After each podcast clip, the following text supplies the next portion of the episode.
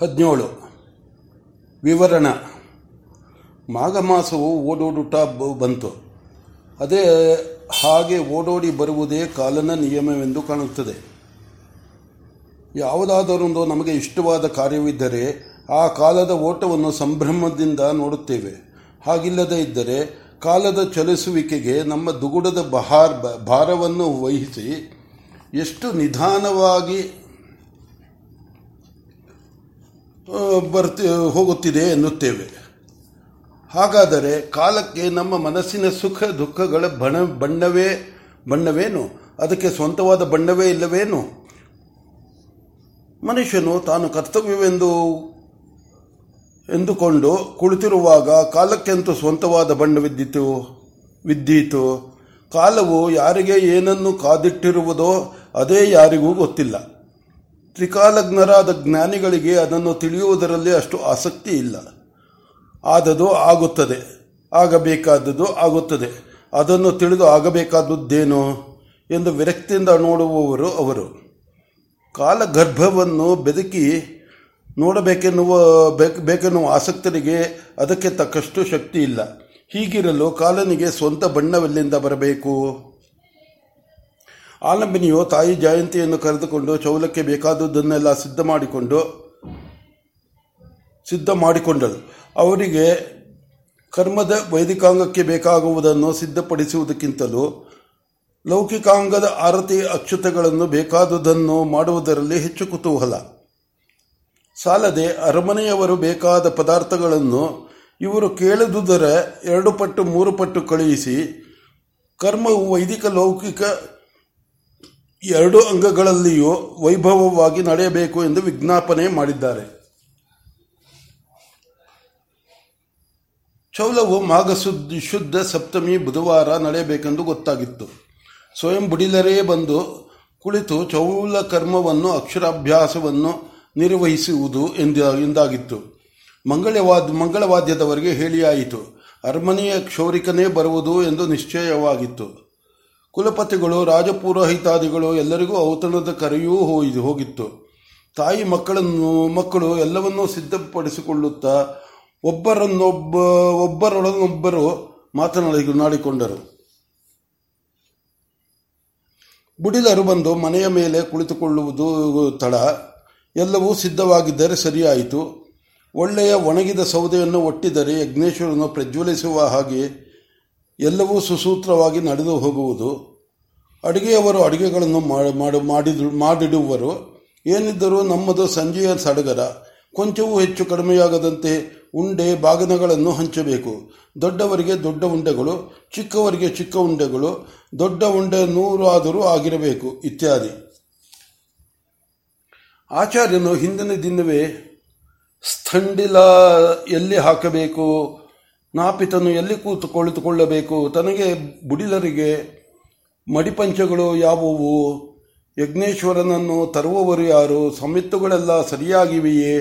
ಮುಂತಾದ ವಿವರಗಳನ್ನೆಲ್ಲ ನೋಡಿಕೊಂಡನು. ಕುಲಪತಿಗಳು ದೂರದಿಂದ ಬರಬೇಕಾದವರು ಎಲ್ಲರೂ ಆ ಸಂಜೆಯೇ ಬಂದರು. ಬುಧವಾರವೂ ಬಂತು. ಇನ್ನು ಸೂರ್ಯನು ಮೊಗದಷ್ಟು ಹತ್ತಿರುವನು ಹತ್ತಿರ ಹತ್- ಮೊಗದಷ್ಟು ಹತ್ತಿರುವನೋ ಎನ್ನುವುದರೊಳಗಾಗಿ ಬುಡಿಲರು ಗೊತ್ತಾಗಿದ್ದ ಇತರ ಬ್ರಾಹ್ಮಣರು ಬಂದರು. ಕರ್ಮವು ಆರಂಭವಾಗಿ, ಸಾಂಗವಾಗಿ ನಡೆಯಿತು. ಮಾತ್ರ ಸಹ ಭೋಜನವಾಗಿ ವಟುವು ಚೋಲವನ್ನು ಮಾಡಿಸಿಕೊಂಡು ಸ್ನಾನಕ್ಕೆ ಹೋದನು. ಬುಡಿಲರು ಬಂದು, ನೀರು ಹಾಕುವಾಗ ನಿನ್ನ ಮಗನನ್ನು ಕಣ್ಮುಚ್ಚಿಕೊಂಡು ನೋಡುವ ಹಾಗೆ ಹೇಳಿ, ಆಲಂಬಮ್ಮ ಅವರು ಏನು ಹೇಳುವನೋ ಅದನ್ನು ನನಗೋ ನಿಮ್ಮ ಯಜಮಾನರಿಗೋ ಹೇಳು ಎಂದು ಹೇಳಿದನು.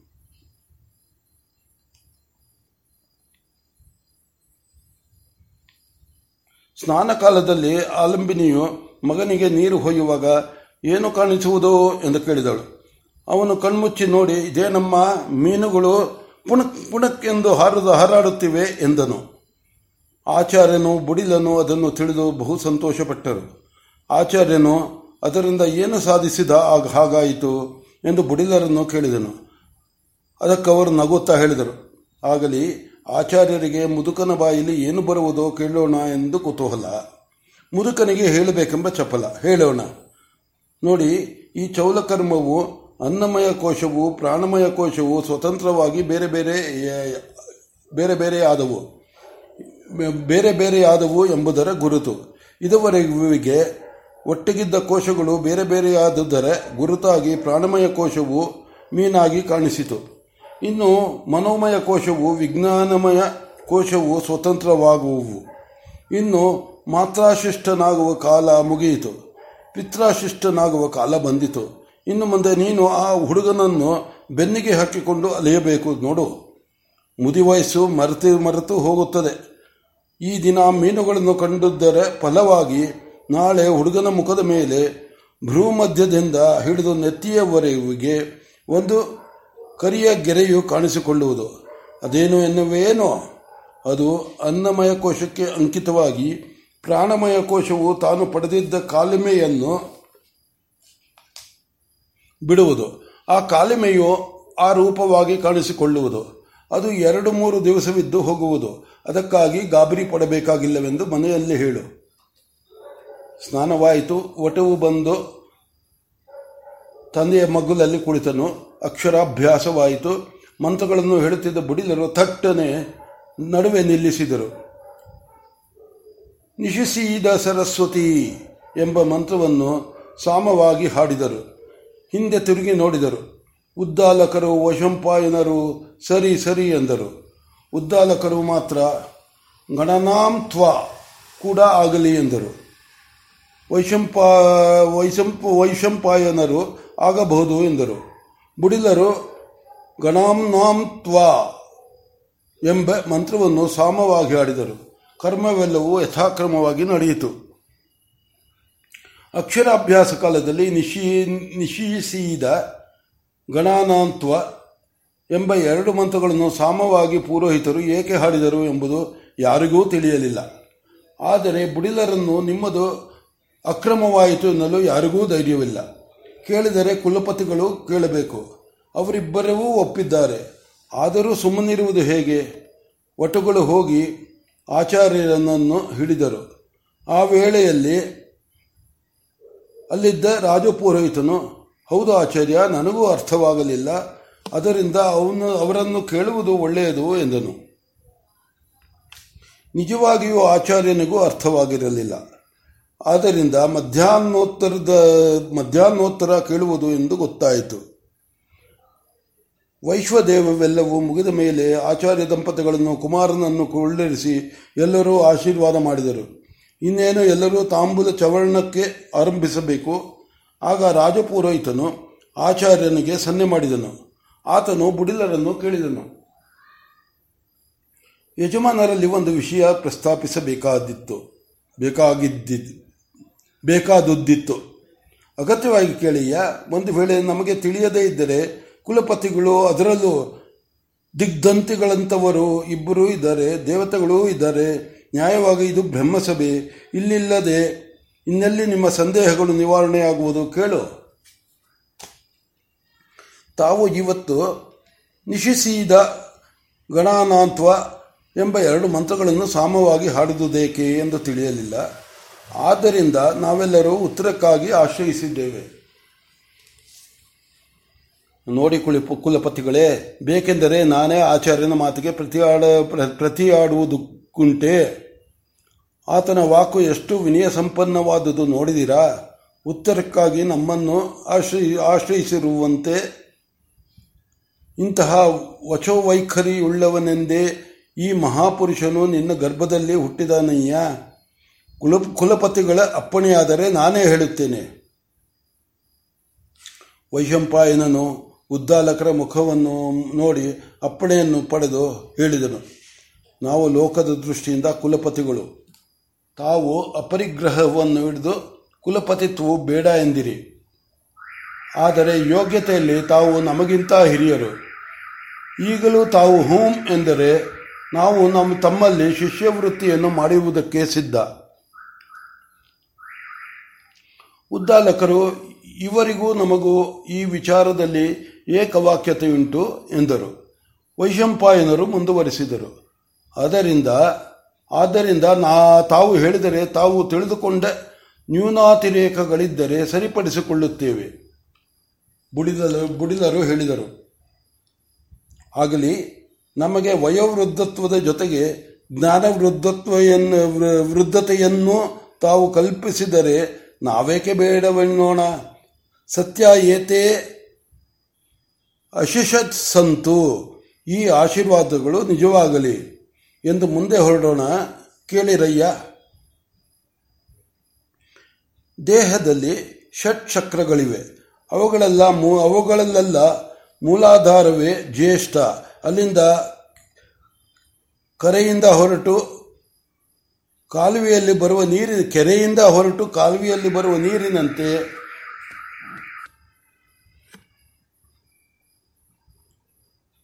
ಕಾಲುವೆಯಲ್ಲಿ ಬರುವ ನೀರಿನಂತೆ ಶಕ್ತಿಯು ಹೊರಟು ದೇಹದಲ್ಲೆಲ್ಲ ಪ್ರಸಾರವಾಗುತ್ತದೆ. ಅದನ್ನು ಆದಿಭೂತವಾಗಿ ತಿಳಿದುಕೊಳ್ಳುವವರು ಅನೇಕರು.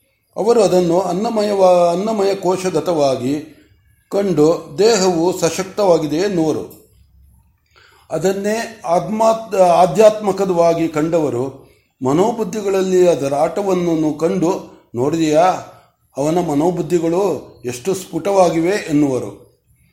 ಅದು ಅಧಿಯಜ್ಞವಾದಾಗ ದೇವತಾಶಕ್ತಿ ಸ್ವರೂಪವಾಗಿ, ದೇಹದಲ್ಲಿ ಪ್ರಕಟವಾಗಿ ಅಮಾನುಷ ಕಾರ್ಯಗಳನ್ನು ಮಾಡಿಸುವುದು. ಅದು ಅಧಿದೈವವಾದಾಗ ಈ ಶಕ್ತಿ ಪ್ರಸಾರವು ದೇಹಾದ್ಯಂತವೂ ಆಗಿ ಅಂಗಾಂಗಗಳಲ್ಲಿ ಭಿನ್ ಭಿನ್ನ ಭಿನ್ನಯಿಸುವಂತೆ ಕಂಡರೂ ಒಂದೇ ಎಂಬುದು ಅರಿವಾಗುವುದು. ಆದ್ದರಿಂದ ವೇದವಿತ್ತಗಳು ಅಧಿಯಜ್ಞವಾದ ಶಕ್ತಿ ಪ್ರಸಾರವನ್ನು ಕರ್ಮಕಾಂಡವೆಂದು, ಜ್ಞಾನಕಾಂಡವೆಂದು ನೋಡುವರು. ಇದಿಷ್ಟು ತಿಳಿಯತಲ್ಲ, ಇನ್ನು ಮುಂದೆ ಕೇಳಿ.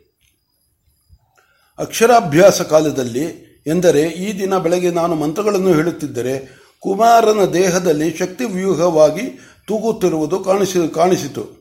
ಅದು ದೇಹದಲ್ಲಿರುವ ನಾಡಿ ನಾಡಿಗಳನ್ನು ವ್ಯಾಪಿಸುತ್ತಿರುವುದು ತಿಳಿಯಿತು. ಅದು ಸರಸ್ವತಿ ನಾಡಿಯನ್ನು ಮುಟ್ಟುತ್ತಿರುವುದು ಗೋಚರವಾಯಿತು. ಸರಸ್ವತಿ ನಾಡಿ ಎಲ್ಲಿರುವುದು ಹೇಳಬೇಕೇನು? ಆಗಲಿ ಹೇಳೋಣ. ಸರಸ್ವತಿಯು ಸುಷುಮ್ನೆಯ ಹಿಂದಿದ್ದಾಳೆ. ಆಕೆಯನ್ನು ಪ್ರಚೋದನ ಮಾಡಿದವನು ಸರ್ವಜ್ಞನಾಗುತ್ತಾನೆ. ಈಗ ನಾವು ಯಾವ ನಾವು ಯಾವ ಪದಾರ್ಥವನ್ನೇ ಕುರಿತಾಗಲಿ ತಮಗೆ ತಿಳಿದಂತೆ, ನಮಗೆ ಕಂಡಂತೆ, ನಮಗೆ ತೋರಿದಂತೆ ಹೇಳುತ್ತಿದ್ದೇವೆ. ಆದರೆ ತತ್ವವನ್ನು ಎಂದರೆ ತತ್ವ ಅದರ ತನವನ್ನು ಕಂಡುವೇನು? ಈಗ ನಾವು ಮಾಡುತ್ತಿರುವುದು ನಮ್ಮ ನಮ್ಮ ಮನೋಬುದ್ಧಿಗಳ ವ್ಯಾಪಾರ, ವ್ಯಾಪಾರವಾದ ವ್ಯಾಖ್ಯಾನವಾದೀತೆ ಹೊರತು ತತ್ವ ತತ್ವ ಪ್ರವಚನವಾಗುವುದಿಲ್ಲ. ಈಗ ನಾವು ಗಮನಿಸುತ್ತಿರುವುದು ಇಂದ್ರಿಯ ಸಾಕ್ಷಾತ್ಕಾರವನ್ನು, ಎದುರುಗೋಡಿಯವನು ತಾನು ಹೇಳುವ ವಿಷಯವನ್ನು ಪ್ರತ್ಯಕ್ಷ ಮಾಡಿಕೊಳ್ಳಬಲ್ಲನೇ ಇಲ್ಲವೇ? ಇದು ನಮ್ಮ ಪ್ರಮಾಣ ಲಕ್ಷಣ.